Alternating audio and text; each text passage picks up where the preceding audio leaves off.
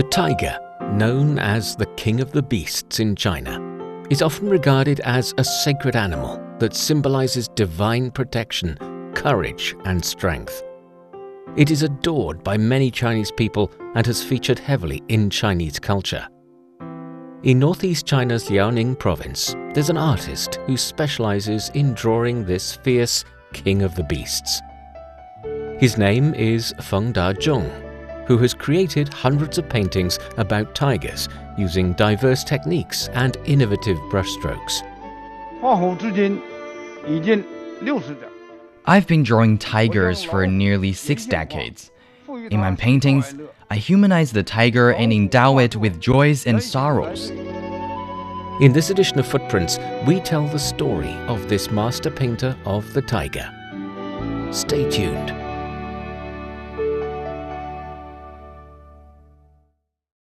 Feng Dazhong's tigers are human-like, mighty yet benevolent, courageous yet gentle. The tigers from his brushes also take on cultural meaning. His artworks have given the tiger a new image. Many people have come to know his paintings through stamps. He designed the stamp collections issued by China Post for 2022, the Year of the Tiger, according to the Chinese zodiac calendar. The stamps incorporate cultural concepts to send New Year's blessings to Chinese people. In one of the tiger paintings for the zodiac stamps, I depicted a confident, brave, and ambitious tiger, which is about to go up a mountain. This painting symbolizes our blessings for the nation's prosperity. In another of my tiger themed paintings for the stamps, I intended to create a scene of family happiness. In the painting, there is a mother tiger taking care of her two cubs, auspicious signs for a thriving and harmonious family. The idea of drawing tigers can be traced back to Feng Dazhong's childhood. Born in 1949 in Liaoning province, he was fond of drawing as a child. His art teacher at primary school, Li Xiaoru, was adept at drawing tigers and influenced him a lot. And through his teacher, Feng found his lifelong goal. I thought at that time that I would just paint instead of fooling around after finishing my homework in my spare time. It's as early as that time that I made up my mind to take up painting as my future profession. In the beginning, Feng didn't know anything about basic techniques or composition, and he just imitated the works of others. In 1960, when he was 11 years old, Feng completed a painting about a tiger and presented it to his teacher Li Xiaoru. His teacher told him that his paintings weren't worth the paper they were painted on. After this stinging criticism, Feng realized that he lacked the fundamentals and skills needed to be a professional painter. Many people's learning paths start with imitation, but the danger with that is that it's easy to get lost in the experience of others. Feng, however, was different. In the following years, he kept honing his painting skills in his spare time while trying to create his own style. Whenever he had a moment, he would lock himself in the room to practice the basics or go into the mountains and forests across China to make sketches.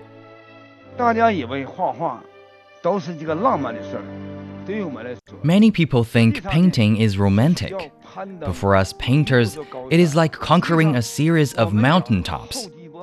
We must gain as much experience as possible, and we must be persistent in our endeavors.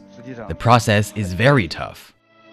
Through relentless efforts, Feng significantly improved his painting skills and gained as much experience as he could in depicting nature. Then came a turning point for Feng, and years of hard work paid off. During the 6th National Exhibition on Fine Arts in 1984, more than 3,700 works were displayed in 15 categories. The painting Awakening, created by Feng Dazhong and Song Yu Gui, together with another two paintings, were awarded silver medals. The silver medal was the top prize for the category of mountain and water paintings at the exhibition. In the Awakening painting, Feng and Song used a drawing technique that created a scene of mountains, trees, grass, and brooks, evoking the ice thawing and cracking in spring.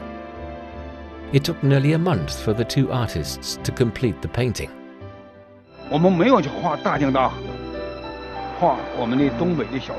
We didn't draw magnificent rivers. Instead, we chose to draw the brooks in our hometown in northeast China. In spring, we drew the tender shoots of the willow trees. The snow in the mountains began to melt like just having awakened from sleep. This awakening of nature was in line with the social atmosphere of the 1980s, so we named our work Awakening. Many Chinese writers and artists compare 1980s China with the coming of spring, as the country entered a new age of economic development and opening up to the outside world. Feng's work Awakening became part of the permanent collection of the National Art Museum of China the painting saw Feng Dazhong rise to fame in China's art scene. But he didn't let it go to his head. In the late 1980s, Feng Dazhong returned to his first love of painting tigers. Since then, he has focused his efforts on sketching the Siberian tigers living in the Changbai Mountains in northeast China. As Feng learned from zookeepers that the tigers are at their sharpest mental state during the morning, he would wake up early and ride his bike to sketch the tigers in the local zoo. It became part of his daily routine for many years. In 1985, Feng Dazhong created an elaborate style painting of tigers entitled First Snow, featuring two tigers wandering over a snow-covered mountain. The elaborate style or meticulous painting is called gongbi in Chinese the painting style adopts careful and realistic techniques that incorporate the most intricate detail and vivid color to describe narrative scenes. The first snow painting by Feng won the second prize at a major national competition for emerging young artists. Three years later, another of his paintings called Early Spring, which features two tigers drinking at a just melted stream, won the gold medal at the first China Contemporary Elaborate Style Paintings Exhibition. In 2000, Feng Dazhong created another famous painting called Wind and Moon at Dawn. It captures a scene in which a new moon is hanging high in the sky. A lone tiger is drinking from a brook while being bathed in the gentle moonlight. Through the painting, the artist is aiming to represent a state of tranquility in the wild, where the tiger leads a carefree life. Since the 1990s, many painters and art students have copied and referenced Feng's tiger paintings. Some of his works were even included in calendars and became immensely popular. After turning 40, Feng paid more attention to exploring the different aspects of the animal, apart from showing its fierce and powerful side.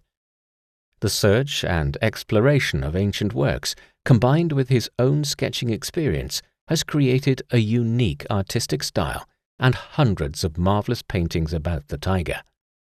Feng is now in his 70s. Having overcome many failures and hardships in his artistic life, the painter feels ready to forge ahead to the still uncharted and treacherous waters in the world of art with his signature perseverance and humbleness. I've been drawing tigers for nearly six decades. In my paintings, I humanize the tiger and endow it with joys and sorrows. I draw inspiration from the real tigers living in the forests of northeast China. From past to present, masterpieces are works of time and experience. I, as a painter, will strive to create new masterpieces for the future.